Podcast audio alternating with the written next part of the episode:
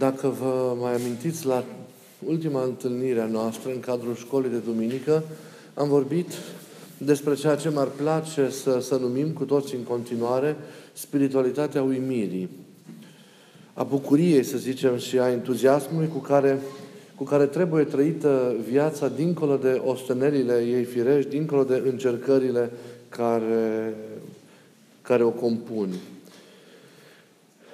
Există o virtute însă care susține această stare a uimirii, a bucuriei în, în noi înșine și fără de care această uimire, această bucurie, această mirare a noastră de care am vorbit, despre care am vorbit, ar fi practic cu neputință.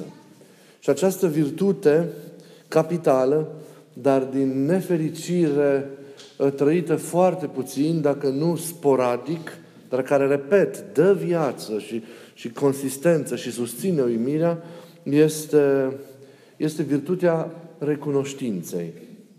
Despre această virtute a recunoștinței vreau în câteva minute să vă vorbesc în cele ce urmează.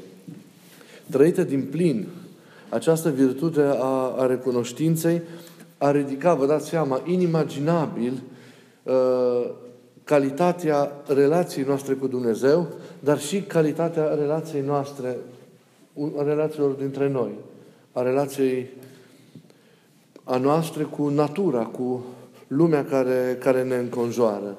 Din nefericire, cum știți probabil din exercițiu personal, din ceea ce constatați și vedeți în jur, recunoștința este rară. Românul are și o vorbă, recunoștința e o floare rară care nu crește în grădina oricui acolo. Mie mi-ar place să, să, să cred că recunoștința e o floare care va crește și crește în grădina fiecăruia dintre noi.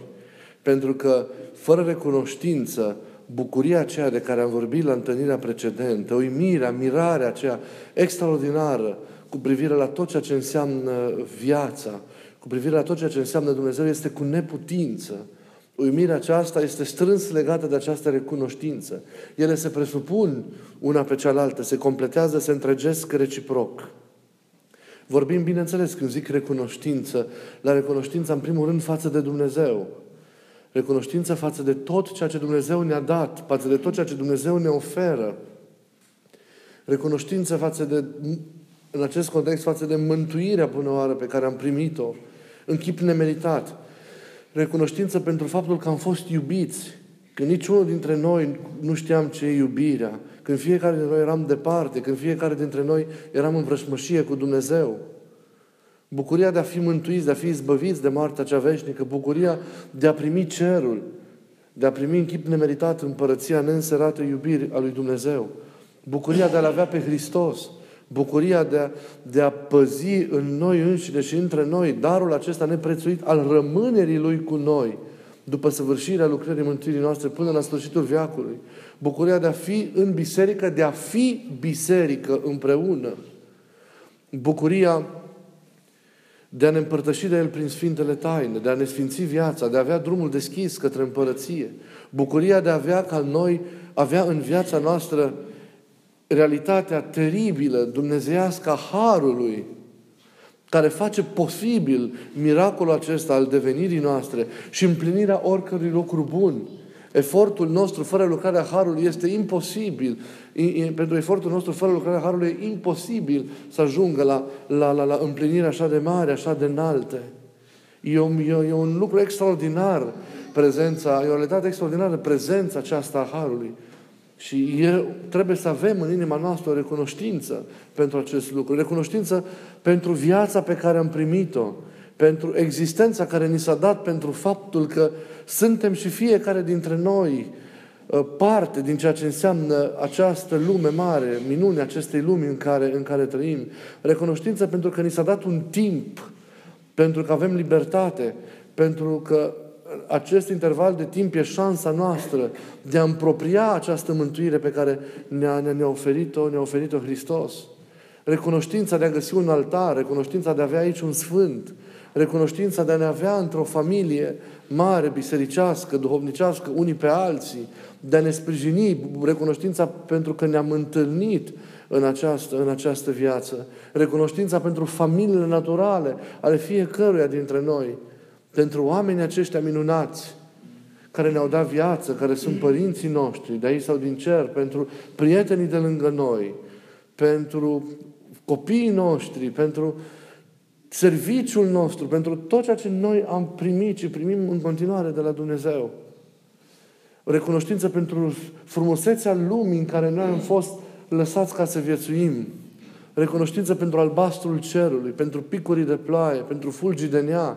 Recunoștință pentru raza soarelui, pentru căldura acestuia. Recunoștință pentru firul ierbii, pentru apa râului. Recunoștință pentru mama pământ, cum îl numea Sfântul Francis de Asisi. Recunoștință pentru flori, pentru păsări, pentru întreaga creație. Recunoștință pentru tot. E atât de important să fim în starea asta de mulțumire. E atât de important ca să nu cădem din spiritualitatea aceasta uimirii mereu, să fim în recunoștință față de, față de Dumnezeu. Să-i mulțumim și să fim în recunoștință, ca stare interioară continuă, conștienți fiind de tot ceea ce avem, de tot ceea ce suntem, de tot ceea ce am primit. Iar liturgia care are în centru ei Euharistia, acest lucru înseamnă mulțumire. Euharistia în limba greacă înseamnă mulțumire. Noi, așa cum ne-am adunat și astăzi, ne adunăm mereu în jurul altarului pentru a mulțumi. Liturgia, Euharistia, da? Ritualul euharistic este cel, cea mai înaltă formă de mulțumire pe care omul o înalță, o ridică către, către Dumnezeu. Viața creștinului trebuie să respire aerul acesta al unei necontenite mulțumiri, a unei nesfârșite recunoștințe. Și dacă e conștientizată și trăită această mulțumire, această recunoștință, omul atunci, cu adevărat, să-L slăvește pe Dumnezeu. Recunoștința am uitat și pentru că am fost iertați. E cunoștință pentru că am fost înțeleși. Recunoștință pentru că am fost primiți când ne-am întors fiecare dintre noi din exilurile noastre. Ei, când suntem conștienți de câte am primit și câte ni s-a dat, când îi mulțumim din toată inima, atunci spontan din ființa noastră se ridică înaintea lui Dumnezeu slăvirea. Și abia atunci omul cu adevărat își poate împlini menirea sa de ființă doxologică, cum zic părinții, adică de ființă care mulțumește necontenit. Și astfel își împlinește scopul pentru care a fost creat. Pentru că omul a fost creat ca să-L slăvească pe Dumnezeu ca să-și găsească prin această slăvire și mulțumire și întindere recunoscătoare și iubitoare către Dumnezeu să-și protunjească și să-și împlinească uh, ființa sa. Ce ne împiedică însă, iubiții mei, să trăim din plin în viața noastră recunoștința. Egal uh, despre ce nivel de relație vorbim, că e recunoștință față de Dumnezeu, față de oamenii de lângă noi, față de, de tot ceea ce ne înconjoară. Există două mari păcate, arată părinții, care împiedică ca recunoștința să fie trăită, să fie experimentată din plin și care ratează astfel uh, ajungerea noastră la, la, la, la starea aceasta de a fi uh, oameni care slăvesc pe Dumnezeu necontenit. Primul e un păcat capital și al doilea este și el un păcat foarte, foarte, foarte mare și care a apărut și el printre primele păcate în urma căderii. Prima, primul mare păcat care împiedică mișcarea recunoștinței noi este mândria și apoi cel de-al doilea este uitarea uitarea. Mândria. Omul de cele mai multe ori știți că este prea mândru ca să recunoască, să se recunoască pe el însuși. De multe ori în poziția celui care primește. Să se recunoască pe el însuși în poziția celui care este, este miluit sau este ajutat într-o formă sau, sau alta. Neprivindu-se realist, el nu e cu adevărat conștient de neputința lui. Omul mândru nu este cu adevărat conștient de, de ceea ce nu are. Mai mult decât atât, nu prețuiește cu adevărat ajutorul lui Dumnezeu și ajutorul care poate veni din partea oamenilor și crede că totul îi se cuvine.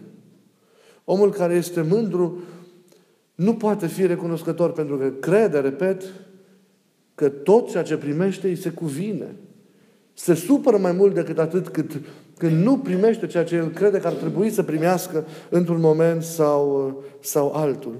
Cel mândru nu mai vede viața, nu mai vede existența, nu mai vede creația, nu mai vede tot ceea ce există, nu mai vede nimic din ceea ce există ca pe un dar mare venit din partea lui Dumnezeu. De aici imposibilitatea lui de a se bucura. De aici imposibilitatea lui de, de a prețui tot ce are cu adevărat. Imposibilitatea lui de a fi, de a fi recunoscător. Om mândru nu poate niciodată să-și vadă sărăcia lui interioară.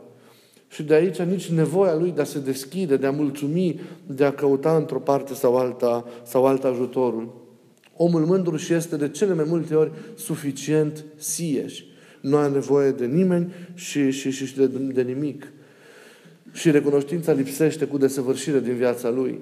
Cel de-al doilea mare păcat care împiedică mișcarea recunoștinței este uitarea. Nici nu ne dăm seama, și am mai vorbit despre aceste, aceste lucruri, cât de, de, de, de teribil ne-a afectat pe fiecare dintre noi uitarea. Deci nu, nu doar că nu vedem sau nu înțelegem, dar și uităm realitățile importante din, din viața noastră. În urma căderii, omul se comportă așa ca un amnezic, ca unul care, care nu-și mai amintește nimic din ceea ce a fost, din ceea ce a însemnat viața pentru el. Iar această amnezie, care sperăm să fie temporară a omului, este susținută de Duhul răutății, de, cei, de vrăjmașul care dorește cu orice preț ca omul să nu-și mai amintească, ca să nu fie recunoscător și să nu slăvească.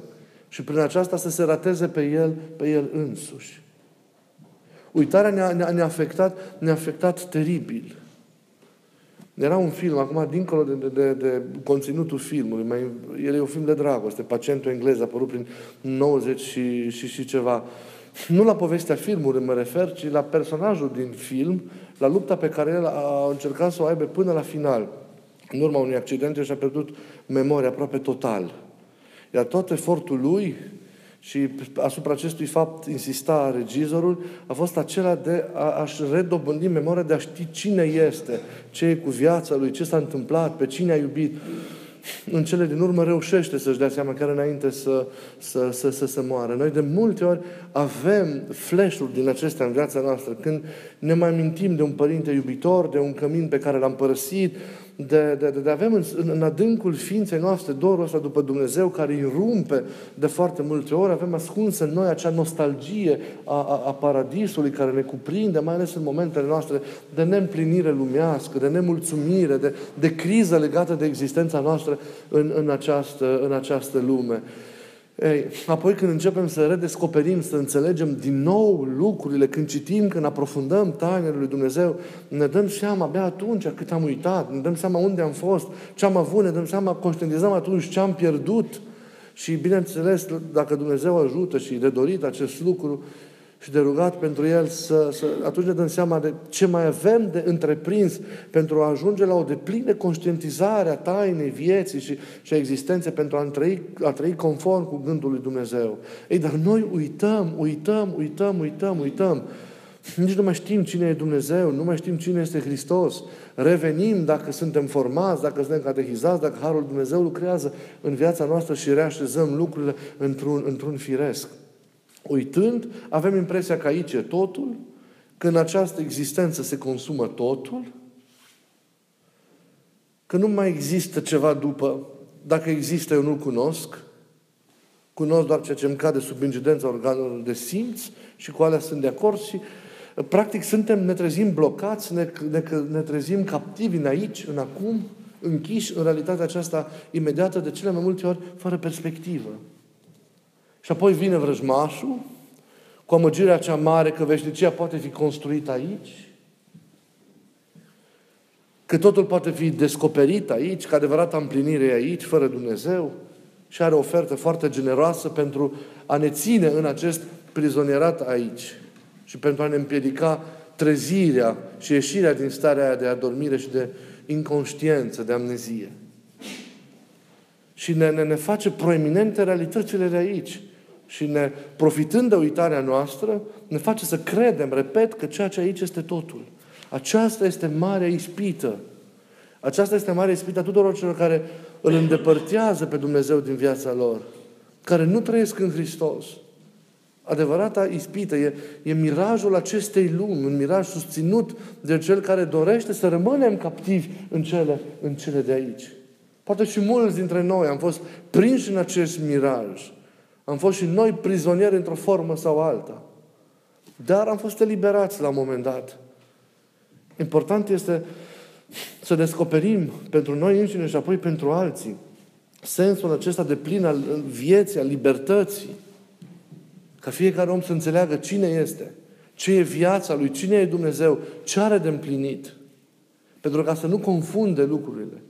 Trebuie să ne trezim noi ca să-i trezim pe alții, trebuie să ne luminăm noi ca să-i luminăm pe alții, trebuie să descoperim lucrurile pentru noi ca să-i ajutăm și pe cei din jurul nostru să, să le descopere. Și să fim rapizi cât se poate cu această descoperire pentru noi. Pentru ca să mai avem timp de descoperire și pentru oamenii din jurul nostru. Pentru că oamenii de lângă noi au nevoie de această lumină. Ei nu știu, eu caut, ei cred că totul e aici. Și cea mai mare minciună, oamenii trebuie scoși din această minciună. Și aș vrea să vă întreb, familiile voastre, oamenii de lângă, mama, tata, copiii, frații, surorile, prietenii, au conștiința acestui fapt? Îl au pe Dumnezeu. Îl trăiesc pe Dumnezeu. Ei înțeleg că viața e mai mult decât e aici? Ați făcut ceva pentru ei serios. Ai putea să te mântuiești încă copilul tău nu se mântuiește. Fica ta, mama ta, oamenii de lângă tine. Veți vedea că cea mai frumoasă dovadă de dragoste pentru oameni de lângă noi, cu asta voi încheia, dar am anticipat ideea, este să îl dăruiești pe Hristos. Cum? Nu știu, dar ne sfătuim privat la spovedanie, dacă n-ați făcut-o încă. Dar revin la tema, la tema aceasta. Uitarea, despre uitare am vorbit. Ne afectează extraordinar de mult uitarea. De aceea Dumnezeu lui Moise îi dă poruncă ca să-și amintească în fiecare an, și aceasta este ideea sărbătorii Paștelui, cât de mult bine a făcut lui Dumnezeu când l-a eliberat din robie și l-a adus în cananul vieții. Și evrei aveau datoria în această seară ca să nu uite ei și să fixeze puternic în memorie pentru fiecare generație mare milostivire și lucrarea lui Dumnezeu în istoria și în viața lor. În fiecare seară pascală, la sărbătoarea anuală, dar și în fiecare sabat, evreul până astăzi își reamintește citind Scriptura și povestind despre lucrurile ei, își reamintește pentru el și familia lui despre lucrarea pe care Dumnezeu a făcut-o în istoria lor și în viața lor particulară. Și acest lucru este un antidot pentru uitare. Și noi ne amintim mereu, facem acest exercițiu în fiecare zi. Știți cum se cheamă rugăciunea cea mai mare, din, din cea mai centrală din liturghie? Se cheamă anamneză. A aduce aminte. Aducem aminte prin rugăciunea mare de la liturghie Tatălui despre ceea ce a făcut Hristos pentru noi. Rugăciunile centrale din liturghie sunt adresate nu Fiului, ci Tatălui. E aproape între foarte puținele dăți când noi ne adresăm direct Tatălui. Deci suntem obișnuiți să ne adresăm lui Hristos și e normal să fie așa. Pentru că El e persoana dumnezească care s-a întrupat. El e calea noastră către Tatăl. Dar în inima liturgiei, toate rugăciunile deja sunt concentrate pe persoana Tatălui. Și Tatălui îi amintim de aici anamneza, care așa se numește partea centrală a liturgiei, îi amintim ceea ce Fiul a făcut pentru noi. Și ne amintim și nouă înșine pentru că la un moment dat spunem, aducându-ne aminte așadar de tot ceea ce s-a făcut pentru noi, de cruce, de groapă, de învierea de, trei, de a treia zi, de înălțarea la cer, de șederea de dreapta și de cea de-a doua și mărită iarăși venire. Ne amintim Tatălui și ne amintim și nouă totodată ce, s-a, ce, s-a, ce preț a plătit pentru noi, pentru a nu uita care e mântuirea, care e sensul, cine suntem, ce chemare avem fiecare dintre, dintre noi. Și prin urmare să trăim la înălțimea vieții care ni s-a, ni s-a dăruit. Și la înălțimea așteptării pe care Dumnezeu o are pentru fiecare dintre noi. Dar lupta noastră este aceea de a nu uita. De a nu uita ce înseamnă mântuirea, ce responsabilități avem în fiecare zi, dar nu-L uita pe El. Și bineînțeles, dar nu ne uita unii pe alții. E o luptă. Uitarea, dacă încercați să o conștientizați, o să veți vedea că ne-a afectat extraordinar de mult. Uitarea ne-a afectat teribil de mult. Uitați-vă câți dintre dumneavoastră nu veniți adesea la spovedanii și ziceți am uitat să-mi fac rugăciunile. Am uitat, am uitat. Nu-i condamnabil lucrul ăsta. E o, e o mișcare firească, dar împotriva ta, împotriva ei trebuie să lupți cu toată ființa. Uitarea este o mișcare a omului căzut. În om, omul căzut a intrat în viața omului căzut în urma căderii, a intrat uitarea și necunoașterea. Omul nu mai cunoaște, nu mai știe și uite. Necunoașterea efectul uitării. Ei, și împotriva acestora noi trebuie să, uit, să, să luptăm. De aceea zic mereu, nu există să nu uiți de rugăciune. N-ai voie să nu uiți de rugăciune. Pentru că a uitat de rugăciune înseamnă a uitat de Dumnezeu. Nu ai cum să uiți de Dumnezeu. Riști atât de mult când nu, nu uiți de Dumnezeu și o clipă. Ești într-un teren mlăștinos, periculos. Câtă vreme tu uiți și o clipă de Dumnezeu. Câtă vreme Dumnezeu nu e prezent continuu în gândurile tale, în inima ta, în, în trăirile tale. Asta nu înseamnă a sta îngenunchiat sub forma unui act de rugăciune. Pentru rugăciunea e o lucrare care trebuie să se întâmple continuu în noi. Rugăciunea trebuie să se întâmple continuu în noi. Și este tocmai ținerea acestea a minții la Dumnezeu. Înălțarea aceasta spre El, conștientizarea aceasta, trăirea aceasta a noastră în Dumnezeu în fiecare, în fiecare care clipă. Să avem grijă că uităm de Dumnezeu, după cum în aceeași măsură uităm și de, și de unii, unii de alții. Uităm unii de alții, uităm de responsabilitățile care le avem de, de, de, de, de împlinit. Recunoștința trebuie actualizată și trăită în fiecare clipă.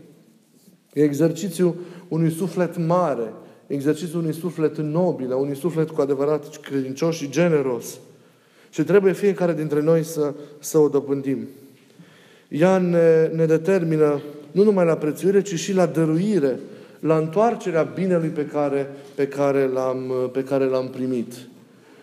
Pentru că am primit de la Dumnezeu, ne întoarcem către Dumnezeu și îi mulțumim lui Dumnezeu dăruindu-i timpul nostru, inima noastră, gândurile noastre, preocupările noastre, ființa noastră întreagă. Primim de la oameni, ne întoarcem înapoi spre oameni și dăruim oamenilor atenția noastră, îngrijorarea noastră, preocuparea noastră, implicarea noastră, faptele noastre bune, pe toate le îndreptăm către oamenii de lângă noi. Suntem binecuvântați cu creația din jurul nostru, ne întoarcem în recunoștință către ea și prin ea către Dumnezeu și o îngrijim și o păzim și o protejăm.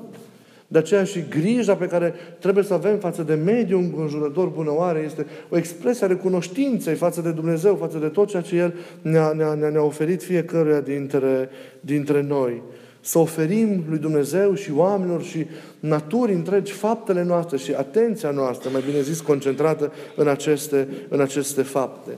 Mai este un aspect pe care vreau să-l rețineți că e foarte, foarte important legat de, de, de recunoștință.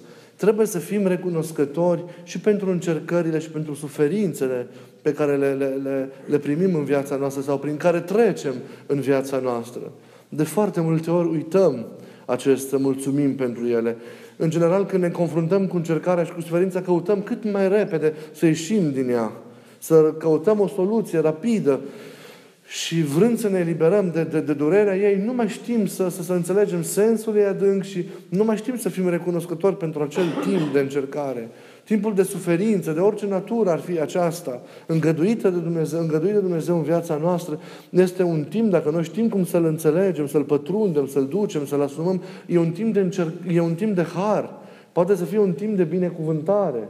De el ne putem și frânge și să ne prăbușim disperând și neînțelegând și ne trăind lucrurile cum trebuie. Dar în, acest, în aceste momente noi putem să și urcăm duhovnicește.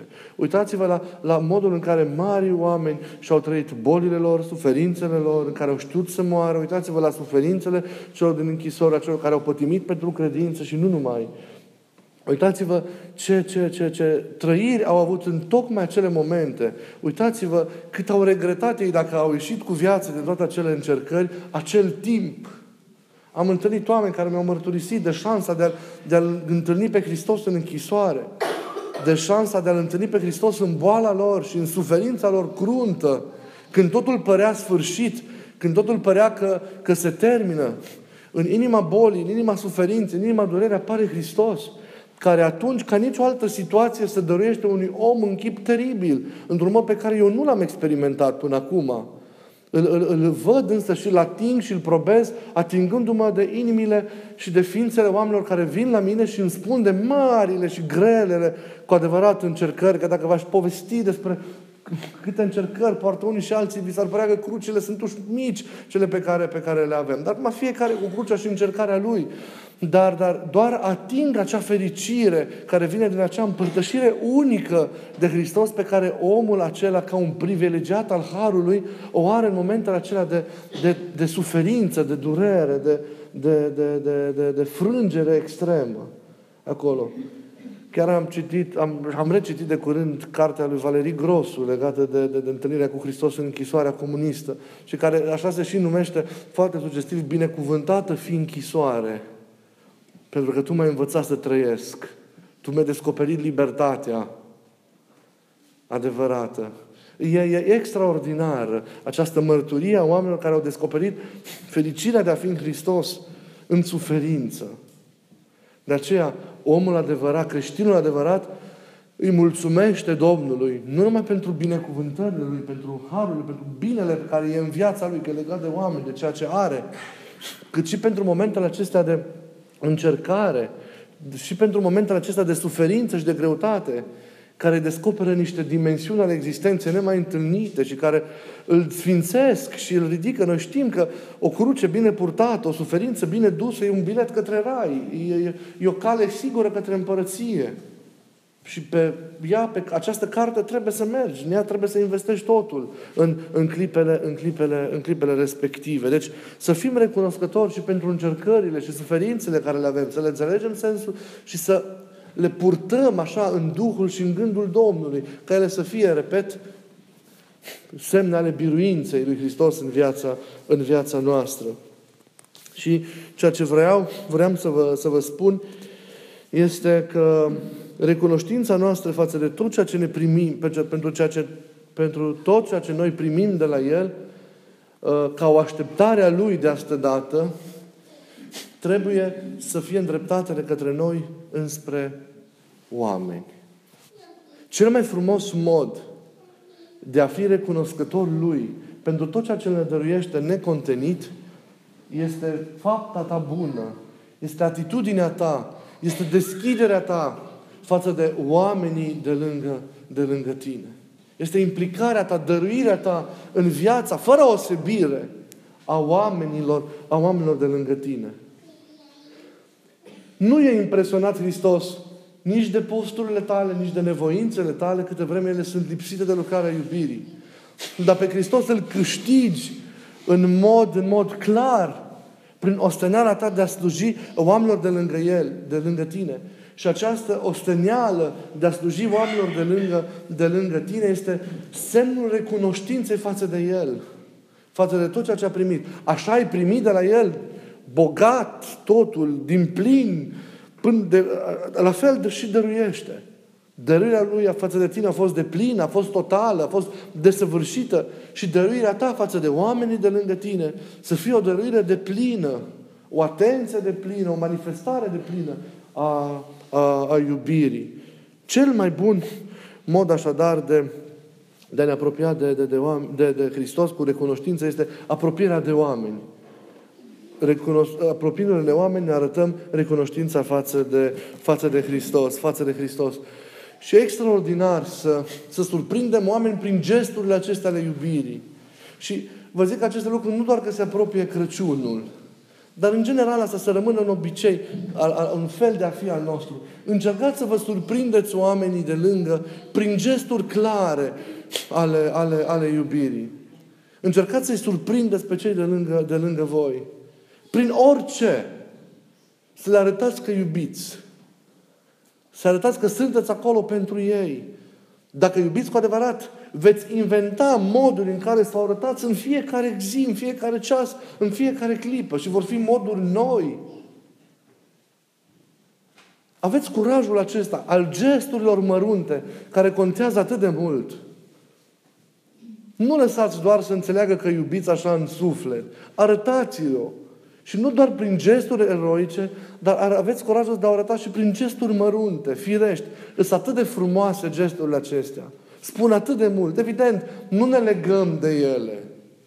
Dar ele sunt niște manifestări atât de tandre ale, ale cunoștinței și ale, și ale dragostei față de oamenii din, din, din jur. Citeam în, în, într-o novelă a unui, a unui autor, autor englez o realitate frumoasă despre aceste daruri. Despre, am, am citit despre o tânără soție care avea doar un dolar și 87 de cenți în ajunul Crăciunului pentru a-i face un dar soțului, soțului ei. Repet, a doua zi fiind Crăciunul. Ea hotărăște pe negândite să-și vândă părul ei lung și bogat, astfel încât să poată cumpăra soțului ei un, un lanț pentru neprețuitul lui ceas de argint pe care îl avea. Soțul, în același timp, iubind-o și recunoscător fiind pentru ea, își vinde ceasul, vrând să-i cumpere la rândul lui soției un cadou, un piaptăn deosebit pentru frumosul și bogatul ei păr. Ați făcut vreodată un cadou atât de extravagant în mod spontan? V-ați golit pușculița toată, până la ultimul bănuț, cu gândul de a cumpăra unui om drag cadoul perfect în momentul respectiv? Cineva în Evanghelie a avut curajul să facă un astfel de gest. Ascultați un pic. Pe când ședea Iisus la masă în Betania, în casa lui Simon Leprosu, a venit o femeie care avea un vas de alabastru cu mir de nar curat foarte scump. Și după ce a spart vasul, a turnat mirul pe capul lui Isus. Unora dintre ei a fost necaz și ziceau, ce rost are risipa aceasta de mir? Mirul acesta s-ar fi putut da vinde și s-ar fi putut da săracilor. Și era foarte mare necaz pe femeia aceea. Dar Isus le-a zis, lăsați-o în pace. De ce îi face strâmtorare sau supărare? Ea a făcut un lucru frumos față de mine. Pe săraci aveți tot timpul cu voi, dar pe mine nu mă aveți pururea. Ea a făcut ce a putut. Mi-a uns trupul pentru îngropare. Adevărat vă zic, oriunde va fi propovăduită Evanghelia aceasta, se va spune și ce a făcut această femeie spre pomenirea ei. Ce gest minunat și impulsiv, așa, nu? De recunoștință. Ea știe ce îi se va fi iertat. Nu știm cine a fost. Știm doar că, doar că l-a iubit. Și a făcut acest, acest gest extraordinar. A cumpărat cel mai scump mir. L-a așezat în cel mai scump vas. Și a venit și l-a turnat simbolic pe capul lui Isus. De înainte de orice, o expresie de dragoste și de recunoștință. Pur și simplu. Înainte de orice altă interpretare teologică. După socoteala omenească, ați văzut, chiar și apostolilor, cu mintea de atunci, a fost o risipă nesocotită. Cu toate acestea, Iisus a fost atât de profund mișcat, încât a vrut ca povestea nesocotinței acestei femei să fie spusă și răspusă din generație în generație până la sfârșitul veacurilor. Și astfel povestea ei a ajuns până la noi și am citit-o și astăzi. O puteți citi în capitolul 14 al Evangheliei după Marcu. Iisus, evident, ne spune că există un loc aparte pentru exploziile astea de generozitate impulsive și de multe ori spontane, chiar extravagante, eroice. Dar totuși, în mod firesc, recunoștința noastră față de Isus se vede în slujba pe care o facem în, în întâmpinarea nevoilor aproapelui nostru în fiecare zi. E un loc special pentru aceste gesturi mari și Iisus e de acord cu ele, dar în același timp este, în același timp, firescul acesta e, e, e extraordinar. Tăcerea aceasta tăcută a gesturilor făcute continuu față de oamenii de lângă, de lângă noi. Chiar dacă Isus nu e, mai, nu e vizibil în, între noi, e într-un mod duhovnicesc între noi și noi prezent, știm acest lucru, da? Dar noi îl slujim în persoana oamenilor de lângă noi. Noi pe Isus îl slujim în persoana fraților și a surorilor cu care viețuim în fiecare zi. Îl slujim pe Hristos în, în persoanele oamenilor care suferă, care sunt în nevoie, în trebuință, în dureri. Pe El îl slujim. Fiecare întâlnire cu un frate sau cu o soră este o tainică întâlnire cu Isus. V-ați gândit? Aveți conștiința aceasta mereu a întâlnirii cu Isus în oamenii de lângă voi în fiecare zi. Vă întâlniți cu fiecare om. Vă întâlniți întâlnind fiecare om cu Isus. Îl recunoașteți pe Isus în chipul fiecărui om. Îl recunoașteți. Chiar dacă omul acela este păcătos, chiar dacă omul acela este într-o altfel de, altfel de stare decât suntem noi, rana omului respectiv nu îl împiedică pe omul respectiv să fie un chip prea frumos al lui Isus. Isus continuă să strălucească în chipul acelui om dincolo de păcatele lui. E un Isus chiar dacă răstignit, ascuns în fiecare om. Cu acest Isus noi ne întâlnim. Ori de câte om îi atingem rane, îi atingem, îi atingem, îi atingem durerea. Care sunteți medici, sunteți atât de fericiți că puteți atinge rănile oamenilor. Eu, ca părinte, am partea mea de fericire că ating rănile sufletelor oamenilor. Și fiecare puteți să faceți acest exercițiu atingând rănile oamenilor de lângă voi. Pentru că atingeți rănile lui Isus. Pentru că vă întâlniți cu El în răstignirea Lui. Mângâind acei oameni, mângâiați, îl mângâiați pe El. Îmbrățișându-i pe ei, îl îmbrățișați pe Domnul. Și această întâlnire cu un om suferind poate să fie cu adevărat o întâlnire născătoare, dăruitoare de nou de, de, de, de viață. Amintiți-vă care a fost modul concret, dacă nu știți, vi zic eu, al, al, momentul concret al convertirii lui Francis de Assisi, de exemplu. Acea zi când el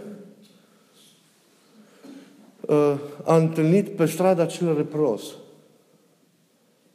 a coborât de pe calul său de cavaler și l-a recunoscut pe Iisus în acel om și s-a dus și l-a luat în brațe și l-a strâns în brațe. Și în momentul ăla s-a schimbat totul pentru el. E atât de importantă această slujire a oamenilor de lângă noi ca expresia dragostei și a recunoștinței noastre față de, față de Mântuitorul, de Mântuitorul Hristos.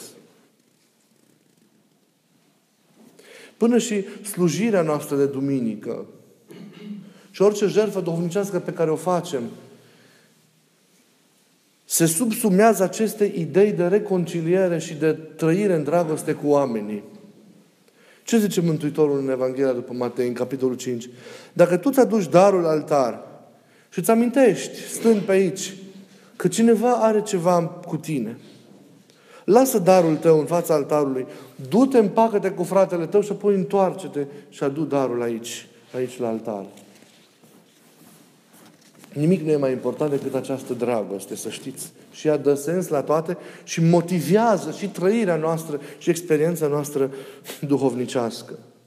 Așadar, recunoștința față de Hristos trăită ca iubire față de oameni. Și vă rog cu, acest, cu această idee să plecați de aici. Dacă vreți să găsiți un mod extraordinar de a vă arăta recunoștința față de Hristos, aveți dragoste față de oameni și împliniți apropierea față de oameni.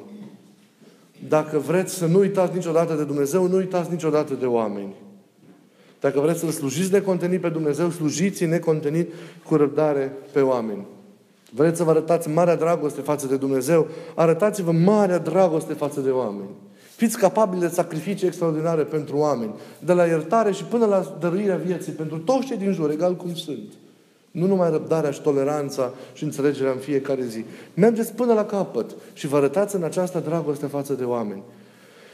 Dar cum spuneam la început, cel mai frumos mod de a ne arăta dragostea față de oameni este aceea de a aduce pe oameni la Hristos.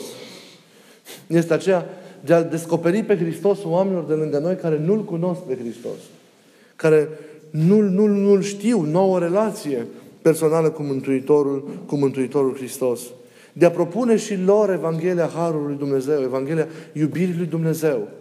Și acesta este actul cel mai frumos, actul suprem de recunoștință față de, față de Hristos. Le dorim oamenilor de toate. Și bine facem. Și să nu încetăm să facem acest lucru. Dar înainte de orice, sau prin tot ceea ce noi dorim, noi trebuie să-L dăruim pe Hristos. Să avem curajul de a-L propune la un moment dat pe Hristos oamenilor de lângă noi. E un demn mereu la o propovăduire fără cuvinte. Știți acest lucru. Contează foarte mult. Dar este un moment în istoria relațiilor noastre cu oamenii de lângă noi, un moment în care trebuie să avem curajul să-i spunem, să le spunem de Isus.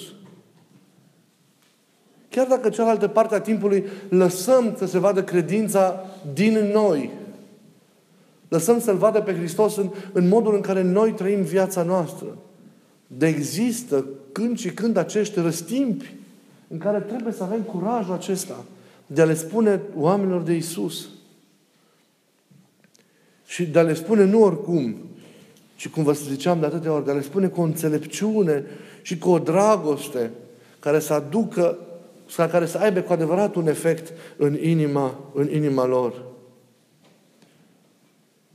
Să fugim de tot ceea ce înseamnă în această lucrare a noastră, în acele momenturi, de tot ceea ce înseamnă o oferire brutală a lui Isus. Vă rog din inimă, dacă vreți vreodată să-L oferiți pe Isus copiilor voștri, nu-L oferiți, nu-L oferiți într-un mod brutal pe Isus. Sau părinților, sau așa mai departe. Nu le oferiți pe Isus impunându-L. Să nu existe această convertire prin contuzie. Da? Care presupune a lovi în mod repetat pe oameni cu barosul Evangheliei în cap și a perceptelor și, și, și, și așa mai departe și care arată o lipsă totală de respect față de demnitatea celuilalt. Și este complex străină de, de imperativul acesta al Evangheliei legat de, de mărturisire. Al aduce pe Hristos unei persoane, al propune pe Hristos unei persoane, în cele din urmă știți ce înseamnă? Înseamnă a spune, și pe tine te iubește Dumnezeu.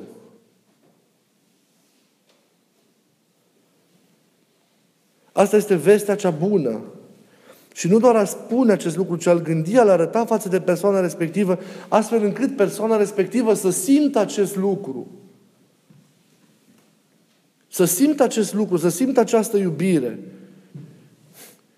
Iată ce înseamnă a duce vestea cea bună. Iată ce înseamnă a duce vestea cea bună. Acest lucru devine posibil Însă doar, deci, oferindu acelui om dragostea noastră, prietenia noastră, deschiderea noastră, răbdarea noastră, disponibilitatea noastră, înțelegerea noastră, o prietenie și o apropiere adevărată, reală, altruistă, întemeiată pe încredere, pe dăruire, pe prețuire. Așa dăruim Evanghelia, așa îl dăruim pe Isus. Și trebuie să fim foarte atenți, pentru că riscăm ca oamenii respectivi să se închidă pentru totdeauna față de Isus, dacă propovăduirea noastră se face în termeni aceia imperativi și drastici și intransigenți. Și dacă propovăduirea lui Isus se, se bazează pe un mod al nostru de a fi chipurile în Hristos care nu e evanghelic. Mulți vor să trăiască în Hristos. Se străduiesc pentru asta. Dar foarte puțin trăiesc evanghelic. Mulți sunt în biserică, care vor să trăiască în Hristos, sunt îmbrăcați în Hristos, de la cei mari până la cei mici, dar nu trăiesc evanghelic.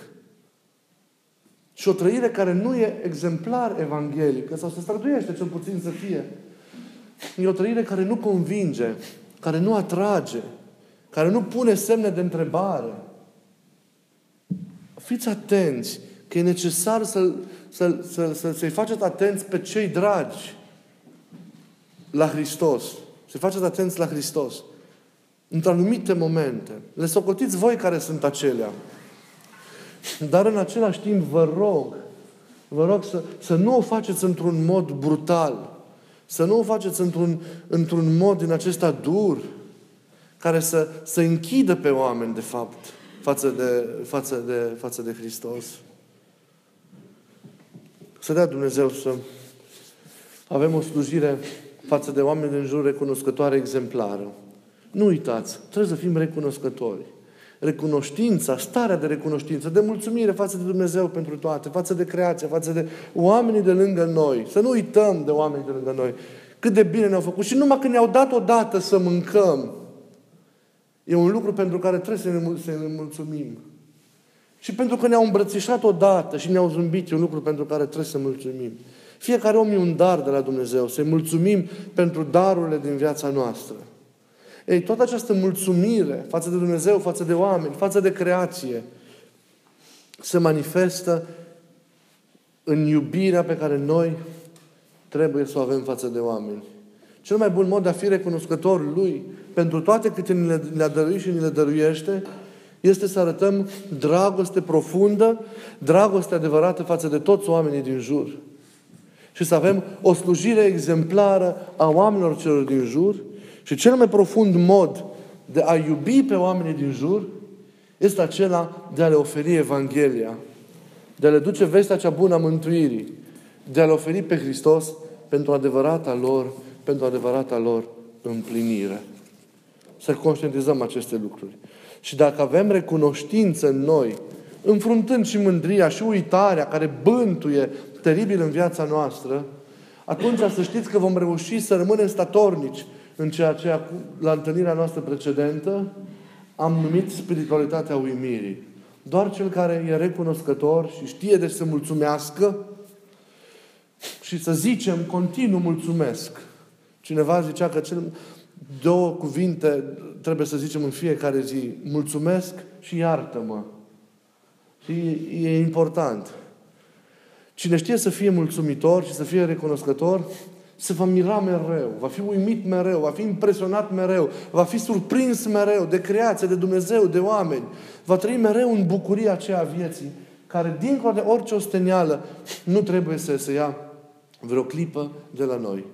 Să învățăm adevărata recunoștință ca să trăim dincolo de orice luptă, dincolo de orice încercare în, în ceea ce înseamnă uimirea profundă față de tot ceea ce Dumnezeul acesta al nostru iubitor ne oferă. Nu uitați ce zicea acel rabin de care v-am zis data trecută. Nu i-am, cerat, nu i-am cerut nimic decât să mă uimească și nu a contenit să o facă. M-a uimit. Asta cu să spună la finalul vieții despre Dumnezeu. O întreagă viață Dumnezeu m-a uimit. Să fie binecuvântat El pentru toate și noi să trăim în dragoste și în bucurie și recunoștință. Amin. Să aveți o zi frumoasă.